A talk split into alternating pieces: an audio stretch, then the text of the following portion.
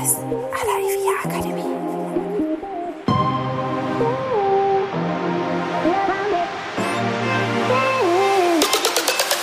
Herzlich willkommen bei Immowissen à la IVIA Akademie. Wir servieren Ihnen kuriose Geschichten und knallharte Fakten aus der Immobilienwelt.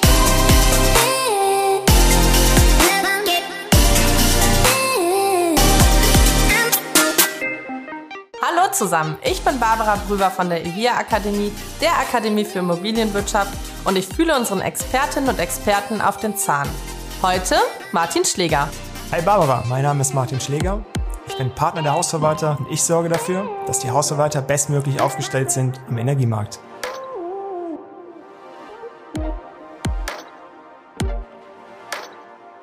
Kurze Info vorab. Diese Folge wurde am 22. September 22 aufgezeichnet. Zu diesem Zeitpunkt war die Gasumlage noch geplant. Und jetzt wünsche ich Ihnen viel Spaß beim Hören der Folge.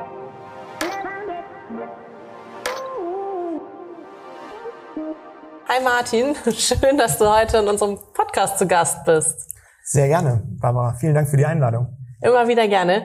Ähm, wir möchten heute über die Strom- und Gaspreise sprechen. Und das ist ja im Moment besonders wichtig vielleicht, weil so gerade der Energiemarkt ja zurzeit brodelt.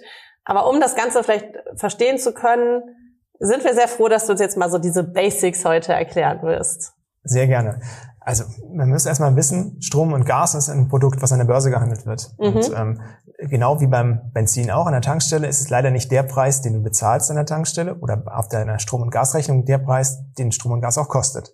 Es gibt weitere Preisbestandteile, wie mhm. beispielsweise Steuern und Netzentgelte. Die sind nicht unerheblich. Und so setze ich den Preis zusammen. Also es ist nicht so, wie ich gehe jetzt zu meinem Lieblingsbauern um die Ecke, der sagt mir, pass auf, der Salat kostet zwei Euro, die brauche ich, weil die habe ich dafür aufgewendet, um den groß zu züchten, äh, sondern ähm, ja, da kommen noch viele, viele Bestandteile dazu. Ja, in den zwei Euro sind die Bestandteile dann drin. Das heißt, mhm. der Preis, den du auf der Rechnung bekommst, der beinhaltet halt Steuern, Gebühren, Abgaben und so setzt sich ein Preis eben zusammen, sodass der kleinste Teil nachher das eigentliche Produkt ist, also das Strom oder das Gas. Das wird nur mit Steuern und Abgaben künstlich groß gemacht.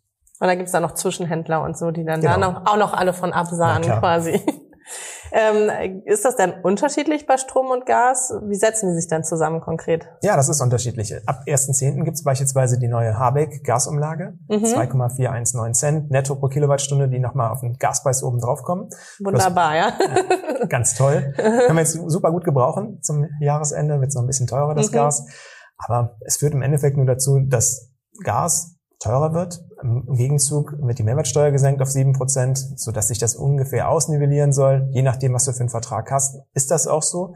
Wenn du einen relativ äh, neuen Vertrag abgeschlossen hast, ist es nicht so, dann zahlst du jetzt mehr. Eben drum, ne? Also das ist ja das, was so irgendwie mitschwingt die ganze Zeit, oder? Die Gaspreise werden für uns explodieren. Also zumindest mal für den Endverbraucher, das, was am Ende auf dem Papier steht, wird erheblich mehr als vorher, oder? Das ist doch so das, was ja. eigentlich ankommt und wahrscheinlich auch so ist. Leider der Fall ist, ja. Also es erheblich mehr wird es auf jeden Fall, wenn man alleine sieht, dass innerhalb von einem Jahr die Gaspreise an der Börse, also nur das reine Gas ohne Steuergebühren und Abgaben, von zwei Cent auf jetzt ungefähr 25 Cent angestiegen ist.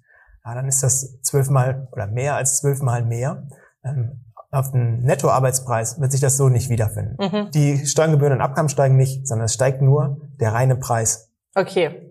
Also das ist das, was immer gleich bleibt und der Preis selbst ist der, der variiert genau. und mehr wird. Außer Umlagen, die jetzt noch dazu kommen. Nichts anderes wie in der Tankstelle. Wenn der Rohölpreis steigt, dann zahlst du nicht das Rohöl, sondern du zahlst den Preis, den es pro Liter an der Tankstelle kostet. Und der beinhaltet halt Steuern, Gebühren, Mineralölsteuern und so weiter.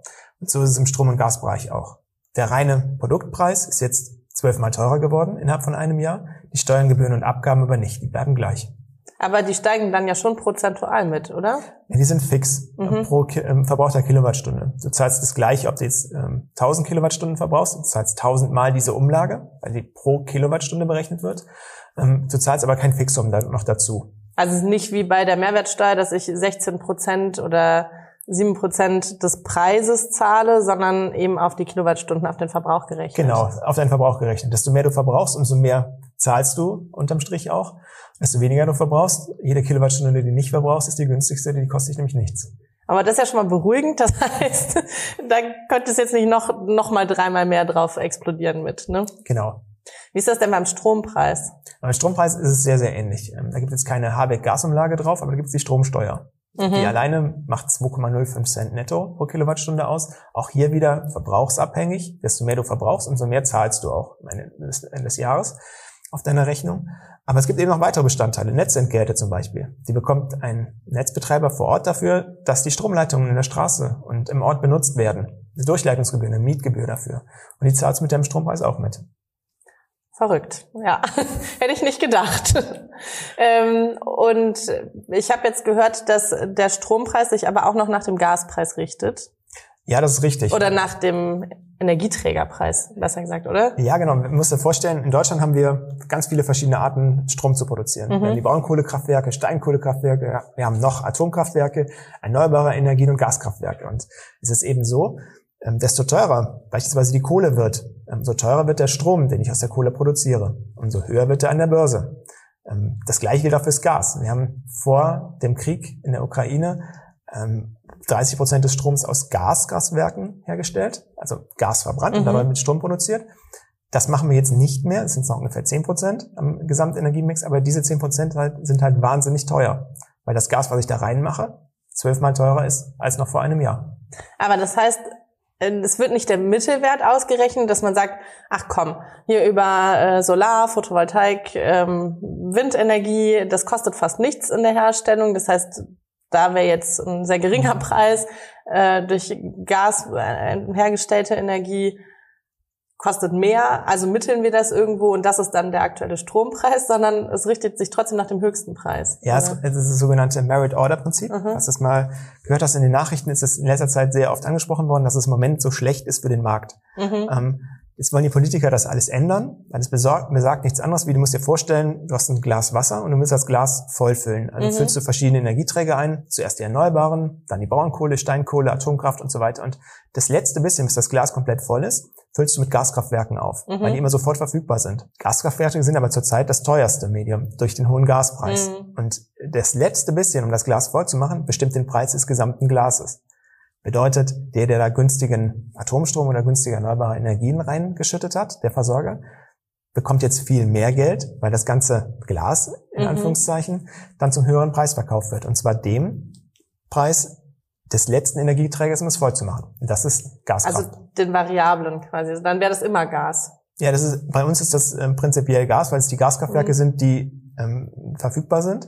Wenn wir so wenig Strom ähm, brauchen ähm, würden, dass es die Gaskraftwerke nicht braucht, dann wäre halt das letzte Medium, was dann abschließt, der mhm. den Preis festlegt. Aber im normalen Betrieb sind es eben die Gaskraftwerke, die dann den Preis festlegen im Merit-Order-Prinzip.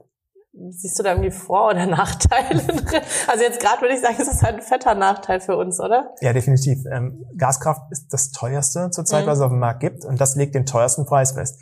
Jetzt haben wir aber, wir kommen auch aus Zeiten, da war es genau andersrum. Da waren mhm. nämlich die Gaskraftwerke das günstigste Medium, ähm, Strom zu produzieren. Da hieß es immer, die teuren erneuerbaren Energien, die machen uns den Preis kaputt. Dem war nicht so, weil auch dort, nach Merit Order, die Gaskraft den Preis festgelegt hat. Damit mhm. waren dort äh, erneuerbare Energien oder Braunkohle ähm, Strom enthalten, der eigentlich zu einem viel höheren Preis hätte verkauft werden müssen, wurde aber zum günstigen Gaskraftpreis verkauft. Also es geht in die eine wie auch in die andere Richtung. Jetzt gerade sind wir in der Richtung, wo es weh tut. Das äh, kann man so sagen. Und es tut doppelt und dreifach weh, weil unsere Heizkosten steigen werden und noch die Strompreise. Ne? Also ja. doppelt und dreifach, ouch. Ja, genau. Im Moment tut es einfach nur weh. Ja. Ähm, wieso macht man das? Also weil so in meiner Vorstellung, ne, wenn wir dann auch noch für erneuerbare Energien uns einsetzen möchten, sagen wollen, komm, wir tun was Gutes, ähm, wir kaufen diesen Strom, dann zahlen wir oft sogar noch mehr, weil es dann heißt, ja, sie wollen ja hier Bio Energie haben, dafür kommt noch eine Pauschale obendrauf. Ähm, wie kommt es denn dazu, dass man äh, dann so einen allgemeinen Preis da entwickelt? Ja, wir brauchen einen Preis an der Börse. Das mhm. Produkt heißt Strom. Strom mhm. für nächstes Jahr beispielsweise, was handelbar ist an der Börse. Und da kannst du dann halt nicht hingehen und sagen, ich will jetzt nur ähm, Strom aus Steinkohle haben oder nur Strom aus Atomkraft oder nur Strom aus Windkraft. Das geht nicht. Mhm. Also hast halt ein Produkt, das heißt Strom, und das setzt sich aus verschiedenen Bestandteilen zusammen. Okay. Und die kosten jeweils unterschiedlich. Und damit ergibt sich ein Preis für das Gesamte. Aber das ist der Börsenpreis. Ja. Und wir Endverbraucher merken den aber ja dann trotzdem. Ja, indirekt mit. Ähm, du kaufst den als Versorger, kaufst du an der Börse ein. Das heißt mhm. also einen Börsenpreis. Machst die staatlichen Abgaben, wie eben besprochen, Stromsteuer, Netzentgelte und so weiter noch oben drauf und verkaufst es dann mit einer Deckungsbeitragsrechnung an deinen Kunden. Das ist der Preis, den du auf der Rechnung siehst. Der setzt sich aber aus halt vielen Bestandteilen zusammen. Wie in der Tankstelle eben auch. Ein Liter Diesel, den du tankst, der kostet nicht nur den Rohölpreis, sondern noch viel Steuern. Leider. Ja. ja, spannende, also spannende Sache, auf jeden Fall. Was bedeutet das denn jetzt für WEG? Also eine Wohnungseigentümergemeinschaft oder speziell auch für die Verwalterinnen und Verwalter. Was für Konsequenzen hat das jetzt für die? Ja, es hat die Konsequenz, dass die Preise in der Zukunft steigen, vor allem im Jahr 23 steigen durch den Krieg jetzt. In mhm. 22 sind wir auch noch sehr, sehr teuer an der Börse. Die meisten ähm, Verwalter haben aber noch für dieses Jahr laufende Verträge, Fixverträge, wo daran sich erstmal nichts ändert. Aber man muss dann halt in der Zukunft gucken, wie kann ich mich dann bestmöglich strategisch aufstellen? Wie kaufe ich meinen Strom ein? Es gibt verschiedene Modelle. Aber ähm, unterm Strich ist es leider so, dass 23 das herausforderndste Jahr wird, mhm. ähnlich wie es die Politiker auch sagen. Wir müssen gucken, dass wir irgendwie mit dem Gas durch den Winter kommen. Und ja, Strom und Gas wird in 23 erheblich teurer, als er noch im Jahr 22 war. Hilft es denn, wenn wir sparen, müssen wir tatsächlich Angst haben, dass Teile von Deutschland gar keine Energie haben werden, gar keine Heizungsmöglichkeit haben werden, dass die irgendwie mit Wolldecke da sitzen müssen im Winter? Ähm, hilft es, wenn wir jetzt zum Beispiel in einem Teil von Deutschland sparen würden und äh, dann die Energie quasi weitergeben können? Ja, wir haben in Deutschland einen zweigeteilten Markt. Wir mhm. haben den nord- und westeuropäisch, äh, westdeutschen Markt und wir haben den ostdeutschen und süddeutschen Markt. Und ähm, wir hier in Westdeutschland werden halt vor, vor allem über die Niederlande äh, mhm. und über Norwegen mit Gas versorgt. Die liefern weiterhin. Wir haben das Problem mit Gazprom aus Russland. Mhm. Gazprom liefert derzeit nichts mehr oder nur noch kleinste Mengen. Ähm, die kommen vor allem in Ostdeutschland an und im, im, Süden Deutschlands. Dort werden die verbraucht. Und wenn dort nicht über Speicher irgendwas geholfen wird, über den Winter, über den Winter zu kommen oder weitere Lieferungen vielleicht aufgenommen werden, ähm, dann haben die Menschen dort sicherlich ein Problem mhm. mit dem mhm. Heizen. Und dann hilft es auch, wenn jeder irgendwo spart, äh, weniger heizt, gerade in den Gebieten. Ähm, wir hier in der Region, im Westen Deutschlands, ähm, werden dieses Problem nicht haben, dass kein Gas mehr aus der Leitung kommt. Es wird aber auch für uns unendlich teuer. Und deswegen hilft es natürlich auch zu sparen, weil jede Kilowattstunde, die ich verbrauche, ist die günstigste, die kostet mich nämlich schlichtweg nichts. Das Allerbeste. Ja. Gibt es denn da jetzt auch schon irgendwelche Regelungen? Also es schwebt ja auch schon sowas im Raum, wie man darf nur so viel Räume heizen ähm, oder in der Firma nur noch auf so und so viel Grad. Hm. Gibt es da aktuell schon irgendwelche Begrenzungen? Ja, es sind die 19 Grad, äh, wie du es gerade angesprochen hast, hm. die es in den Firmen geben soll. Außenbeleuchtung soll abgeschaltet werden bei, bei den Betrieben, das am Strom äh, zu sparen. Das hilft sicherlich, aber das ist halt nur ein Tropfen auf den heißen Stein. Also mhm. im Endeffekt ist es halt entscheidend, ähm, dass man sich die Heizung mal anguckt. Ist sie eigentlich richtig eingestellt? Da lässt sich viel einsparen. Wir haben manchmal Vorlauftemperaturen, die so nicht sein müssen. Ähm, es reicht, wenn man eine Heizung dann auf vier oder fünf stellt, um es warm zu bekommen. Man muss sie nicht auf eine eins schon warm bekommen. Alles das ähm, senkt ungemein den Energieverbrauch und im Endeffekt, es kommt ja uns im Portemonnaie zugute desto weniger wir verbrauchen, umso weniger müssen wir auch bezahlen. Alles sparen, was geht. Ja. Hast du denn noch einen Tipp für die Verwalterinnen oder Verwalter jetzt gerade mit äh, eben den Preisen auch umzugehen? Ja, es ist halt wichtig, dass man jetzt genau schaut, was ist für den Verwalter und damit auch für die WEG, die Eigentümer, das bestmögliche Modell, also mhm. Versorgungsmodell halt einfach, um zu gucken, wie kann ich meine Energie einkaufen, wie macht es vielleicht Sinn, auch schon die Zukunft einzukaufen, weil ich kann ja heute schon das Jahr 24, 25, 26 sehe ich heute schon an der Börse und weiß, was es kostet und die werden in der Folge halt viel, viel günstiger. Also macht es Sinn, in die Zukunft schon nicht alles einzukaufen, aber mhm. Teile einzukaufen, über Tranchenmodelle beispielsweise und zu sagen, die Energie, die in der Zukunft günstiger wird, die sichere ich mir heute schon zu einem kleinen Teil, jeden Monat, ähnlich wie so ein Fonds- oder Aktiensparplan mhm. und kaufe mir die stückchenweise ein. Dann habe ich mir die gesichert und wenn es dann doch alles anders kommt in Deutschland mit der Energiewende und es alles nicht so funktioniert, wie wir uns das vorstellen, dann habe ich die günstige Energie schon und die wird mir geliefert in den Folgejahren. Das fand ich total verrückt, äh, wie das sein kann, dass wir jetzt schon wissen, was wohl Strom oder Gas in ein paar Jahren kosten wird. Aber da sprechen wir noch mal im Detail drüber, ne? Sehr gerne. Also diese Folge wird sie noch erwarten. Nicht mehr, dauert nicht mehr lange versprochen. Und bis dahin, ja, sparen, sparen, sparen, oder? So ist es. Thermostat runterdrehen, Geil, Licht ausschalten. In allen Räumen, wo wir nicht gerade irgendwie stehen, sitzen, was auch immer, alles ausmachen, was Genau geht. so ist es, ja. Wunderbar. Wenn Sie in der Zwischenzeit sich schon irgendwie so ein bisschen noch schlauer machen wollen in diesem Themenbereich, dann schauen Sie gerne mal auf ivia-akademie.de. Da haben wir verschiedene Eventvideos auch für Sie aufbereitet. Zum Beispiel Zusatzkompetenz Bautechnik für Immobilienfachleute, die Außenhülle, die Hausaußenhülle. Kann ich nur sehr empfehlen, weil da geht es um Dämmung und auch das ist ein Aspekt, wie wir sparen können. Ne? Definitiv, ja. Und ja, wenn Sie noch Ideen, Lob, Fragen, Kritik, was auch immer haben, schreiben Sie uns gerne an podcast.evia-akademie.de.